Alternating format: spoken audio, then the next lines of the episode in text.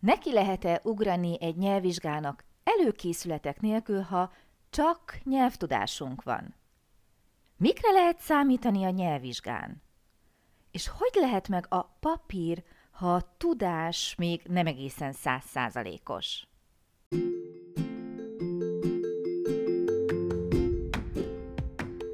Sziasztok! Én Lupán Ági vagyok, és ez itt a Nyelvtanulás Hatékonyan, a Lupán Német Online Podcast csatornája minden hétfőn. Hogyha kiköltöztél német nyelvterületre, ha hatékonyan, könnyedén, sikeresen szeretnél nyelvet tanulni, hogyha használható, gyakorlatias tippeket szeretnél, akkor hallgass minket hétről hétre hétfő esténként.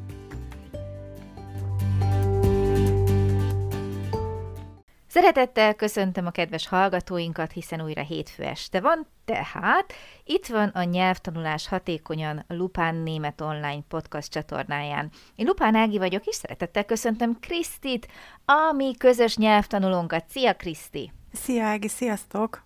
Ha valaki már követ egy ideje, és te Kriszti azért már ugye beszélgetünk egy ideje, tehát követsz, tudhatod, milyen véleménnyel vagyok a nyelvvizsgákról. Igen, tudom. Nem szereted őket.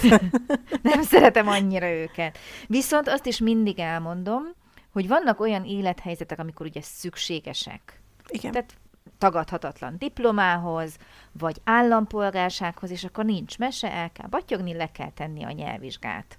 Tök jó. És hogyan lehet erre felkészülni?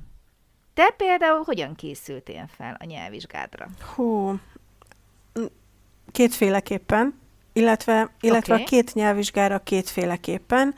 Mm, nagyon jó. Az köz... Minél több tapasztalatnál jobb. az közös volt mindkettőben, ja mindkettő német természetesen, az közös volt mindkettőben, hogy Nekem akkor az volt fontos, és szerintem ez nagyon fontos megkülönböztetni, nekem akkor az volt fontos, hogy meglegyen a papír. Uh-huh. Hogy miért, azt ne kérdezd meg. Én akkor úgy gondoltam, hogy ahhoz, hogy B1-ről tovább menjek B2-re, vagy B2-ről C1-re, ahhoz kell, hogy meglegyen a papír, hogy tudjam igazolni, hogy én azokat a szinteket már elértem.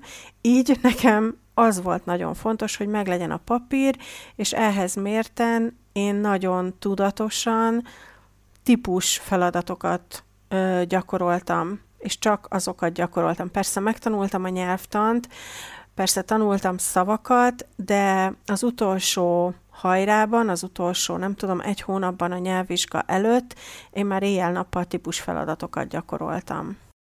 Aha. Azt mondod, hogy kellett, de nem érted, hogy miért. Amikor te eljutottál ugye a B1-es szintre, és onnan akartál tovább menni a B2-re. Kérte valaki azt a papírt egyébként? Igazából nem. Mert szerintem szokták kérni, nem? nem? Hogy részt vehess a következő szintű nyelvtanfolyamon, nem? Nem, úgy volt. Okay, akkor nálunk úgy volt, uh-huh. hogy ha igazoltam egy papírra, hogy megvan a nyelvvizsgám, akkor nyilván nem kellett ilyen tesztet Ach, csinálni, szó. és hogyha nem lett volna uh-huh, nyelvvizsga uh-huh. papírom, a, igen, akkor szintfelmérőt kellett volna írni. Tehát valahogy igazolni kell, hogy megvan az a tudásod, de az vagy egy nyelvvizsga papír, vagy ha nincs nyelvvizsga papírod, akkor besorolnak igen. ők. Uh-huh. Uh-huh. Oké, okay, világos. Tehát valóban elmondható az, hogy nem volt igazán szükséged rá. Igen. Jó, ha van, de nem volt igazán életbe vágóan fontos az, hogy meglegyen a papír. Oké. Okay. Azért van az embereknek két típusa, én azt gondolom. Megkülönböztethetünk kétfajta nyelvvizsgázó típust. Az egyik ugye az, amit te is mondtál, aki úgy áll hozzá, hogy csak kell a papír. És van a másik csoport, ők azok, akik, szerintem én őket hívom a veszélyesebb fajtának, akik amiatt, hogy ugye papírra is szükség van, plusz nagyon fontos számukra a valódi tudás is, képesek öm, agyon stresszelni magukat, mert mondjuk megneveznek egy olyan időpontot, egy határidőt, ami egyébként serkentő is tud lenni, hogy erre és erre az időpontra legyen meg a papírom. És akkor jön a versenyfutás az idővel, és akkor, ahogy te is mondtad, típusfeladatokat kell gyakorolni, mert nem mindegy egyébként szerintem a valódi tudás és a nyelvvizsga tudás azért nem mindig fedik egymást. Nem. Nagyon sok esetben oké, okay, de mindjárt kitérünk majd erre is. És akkor jön az, hogy oké, okay, de ha már időt és energiát ne adj Isten, ugye még pénzt is fektetek bele, akkor szeretnék tudni is. És igazából ez a legjobb hozzáállás, én ezt szeretem tanárként, amikor nem azt mondja valaki, hogy mindegy, csak legyen meg a papír, mert hiszen a tudásért tanulunk, nem? Tehát szeretnénk utána később hasznosítani is a tanultakat, különben szerintem kidobott idő, energia és pénz.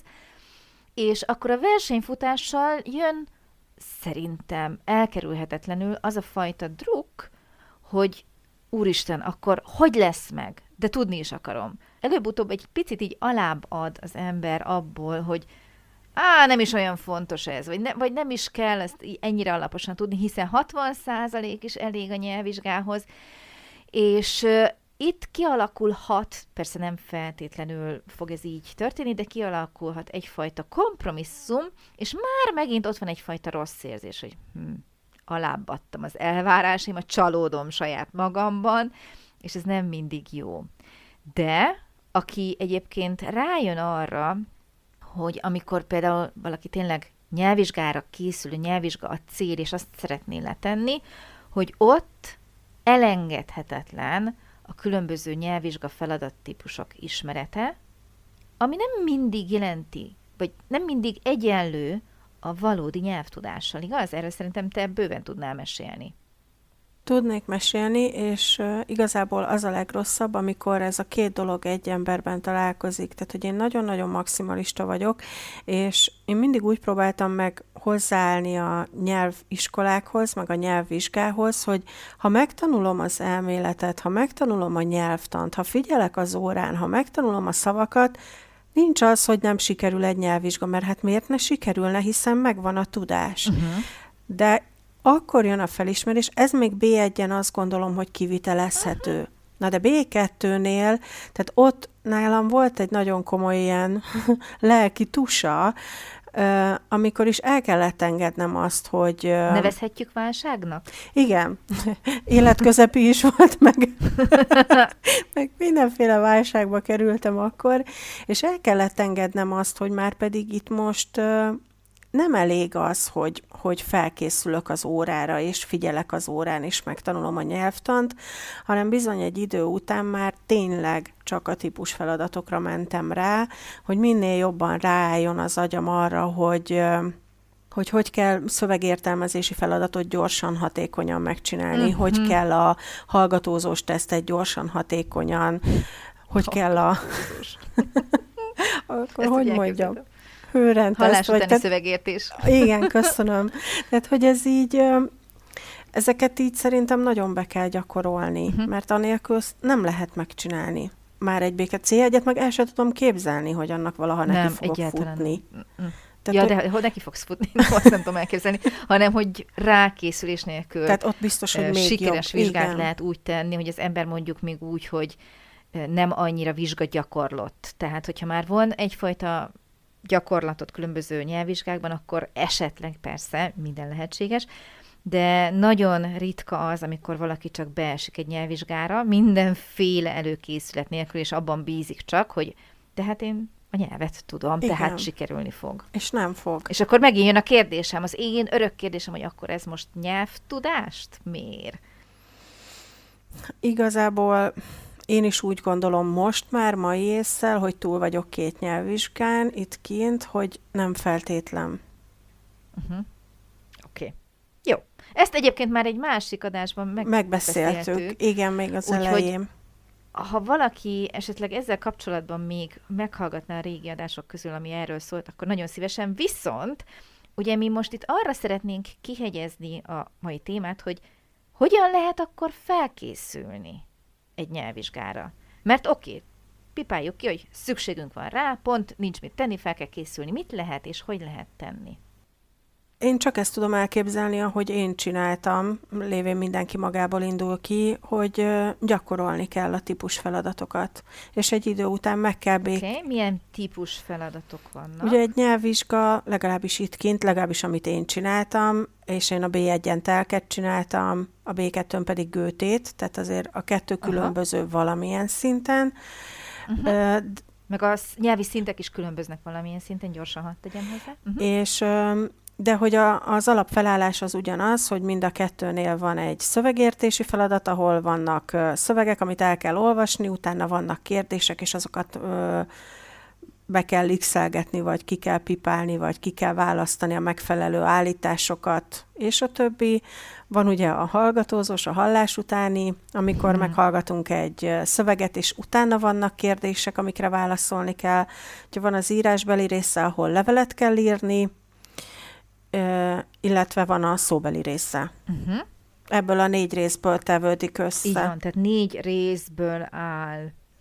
Igen, minden szinten egyébként is minden nyelvvizsga típus, csak a részfeladatok térnek el egymástól, hogyha valaki mondjuk itt vagy ott teszi le a nyelvvizsgát, ezen vagy azon a szinten, de alapvetően ezt a négy rész képességet nézik így igaz. Olvasás, hallás, tehát hallás utáni szövegértés, beszéd és az írás. Oké. Okay. Hogy lehet az írást gyakorolni? Hiszen tudok németül, tudok írni. Mi bajom lehet? Kriszti, mi bajom lehet, ha oda megyek készülés nélkül? Az, hogy például szerintem, legalábbis nekem a tanárok akkor, annak idején azt mondták, mind a kettő nyelvvizsgánál, hogy nagyon-nagyon fontos az, hogy mondjuk egy levél hogy néz ki formailag. Aha, Tehát, pontosan. hogy hova írjuk a dátumot, hova írjuk a címzést, milyen megszólítást, milyen elköszönést használunk, hol kell vesző, hol nem kell vesző, és ugye mivel nagyon sok olyan ember él itt Németországban, aki, aki arabul ír, aki kínaiul ír, Aha. aki japán, Aha akármilyen más nyelven, akik nem azt az ABC-t használják, amit mi, nekik az sem egyértelmű, hogy a mondat végén írásjelet Aha. használunk, hogy a mondat elejét első szó nagybetűvel írjuk, Igen. hogy a mhm. főneveket uh-huh. nagybetűvel írjuk, és nekik szerintem ez még nehezebb ezt megtanulni. Ajaj. Tehát, hogy Ajaj. ők ezzel, szerintem mi ilyen szempontból előnybe vagyunk, mert azért mi ezeket tudjuk, mi, mi ezeket mhm. megtanultuk uh-huh. annak idején, viszont az, hogy mennyire nagyon ragaszkodnak ahhoz, hogy hogy nézzen ki egy levél, az még számomra is döbbenetes volt, hogy hogy írtam egy sima levelet, ahol jól írtam a címzést, a dátumot, meg az elköszönést, és használtam ezeket az előbb felsorolt dolgokat, és el voltak ájulva a tanárok, hogy ez majdnem tökéletes levél, miközben nyelvtanilag nyilvánvalóan nem volt az. És azt uh-huh. mondták, hogy ha nem megy az értés rovására, tehát hogyha ők megértik azt, hogy én mit szeretnék írni, akkor az őket nem azt mondom, hogy nem érdekli, de nem vonnak le érte annyi pontot, mint ha például azért, hogy zerge erte, damen und herren, és ott a gerte után megfelelően használod-e, hogy e vagy er, vagy milyen végződés kell. Uh-huh.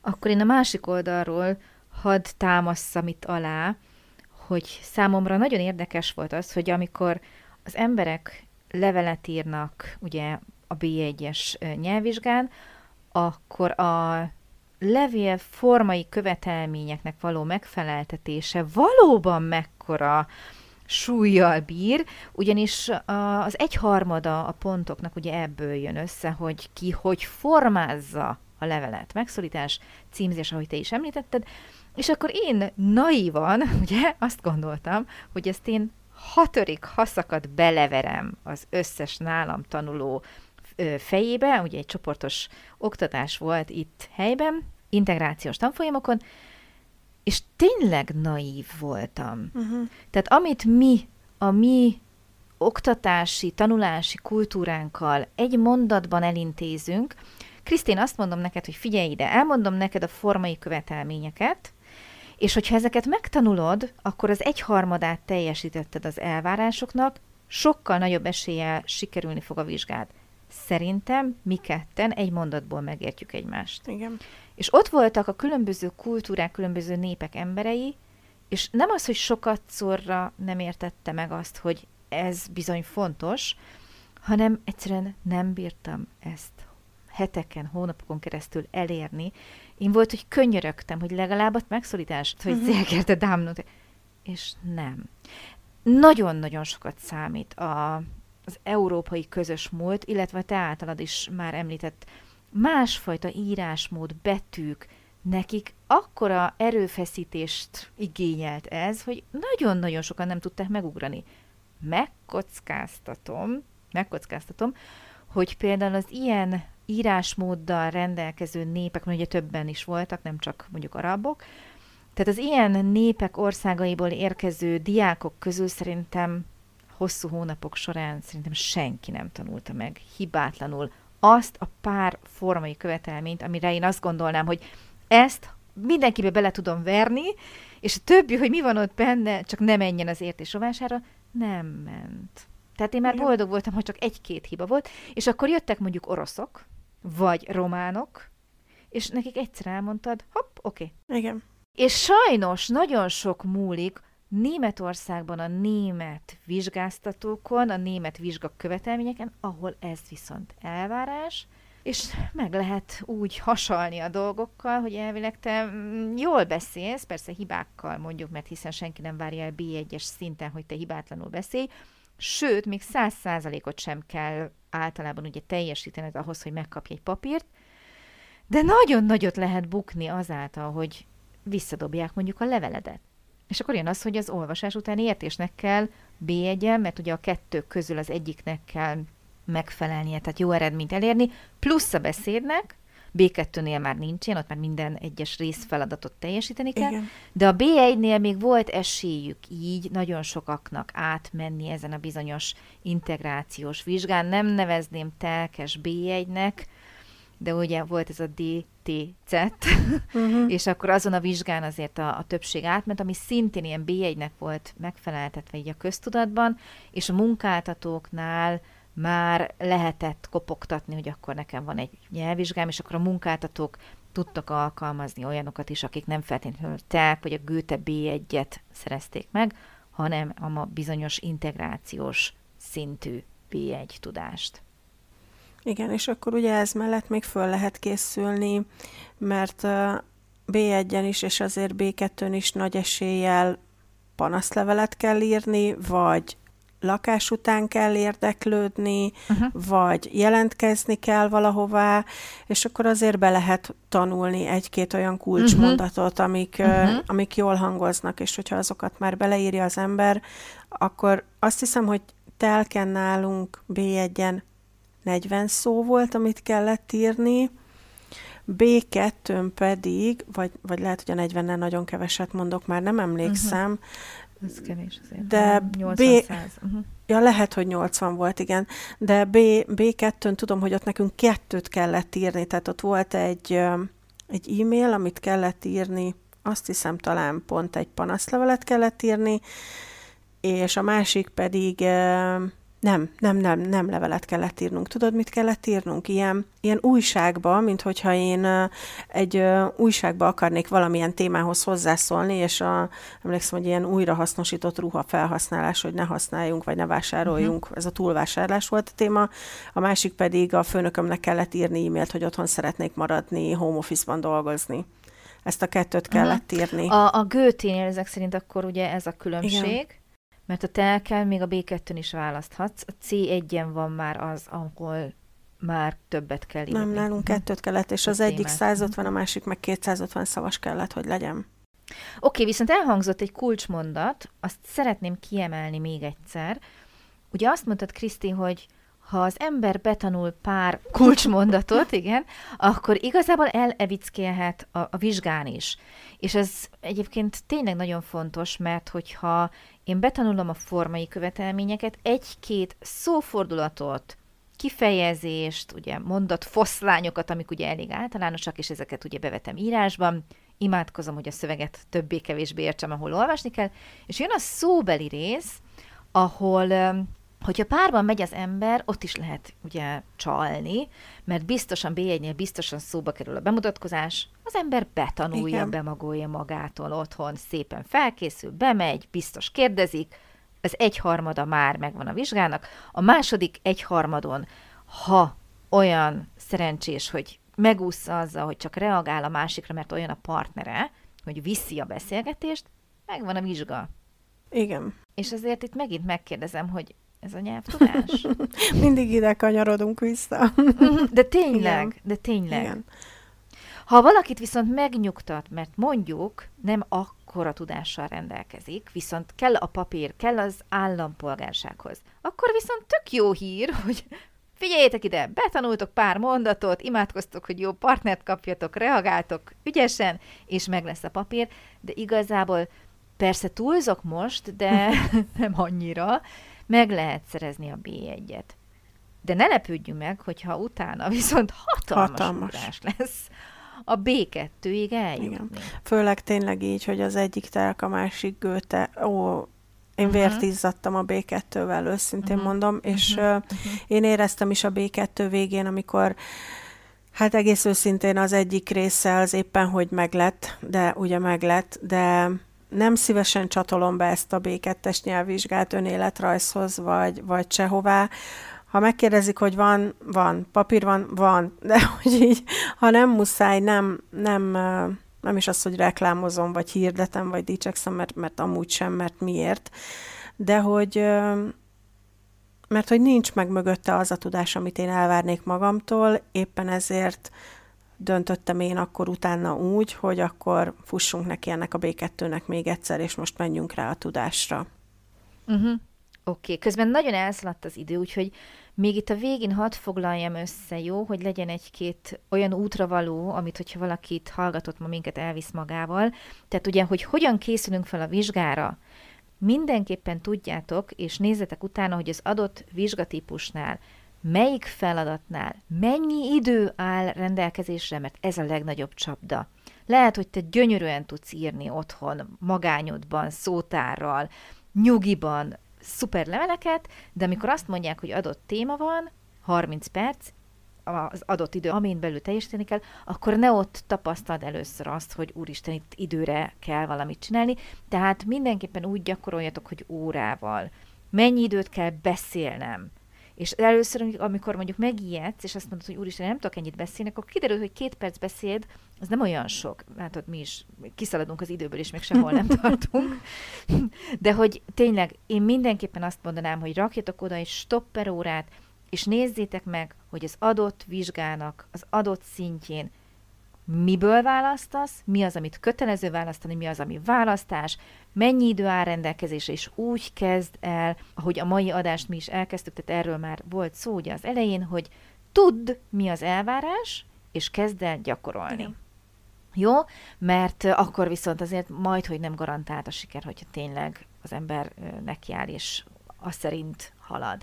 Jól van, nagyon szépen köszönöm, szerintem hasznos dolgokat sikerült ma is érintenünk itt, ugye a nyelvvizsga kapcsán. Úgyhogy köszönöm szépen nektek, kedves hallgatóink, a figyelmet, Krisztinek pedig a közreműködést, a tapasztalatok megosztását. Jövő héten hétfő este újra találkozunk. Addig is vigyázzatok magatokra és egymásra. Köszönöm, Kriszti, sziasztok! Szia, Kriszti! Szia, Ági, sziasztok!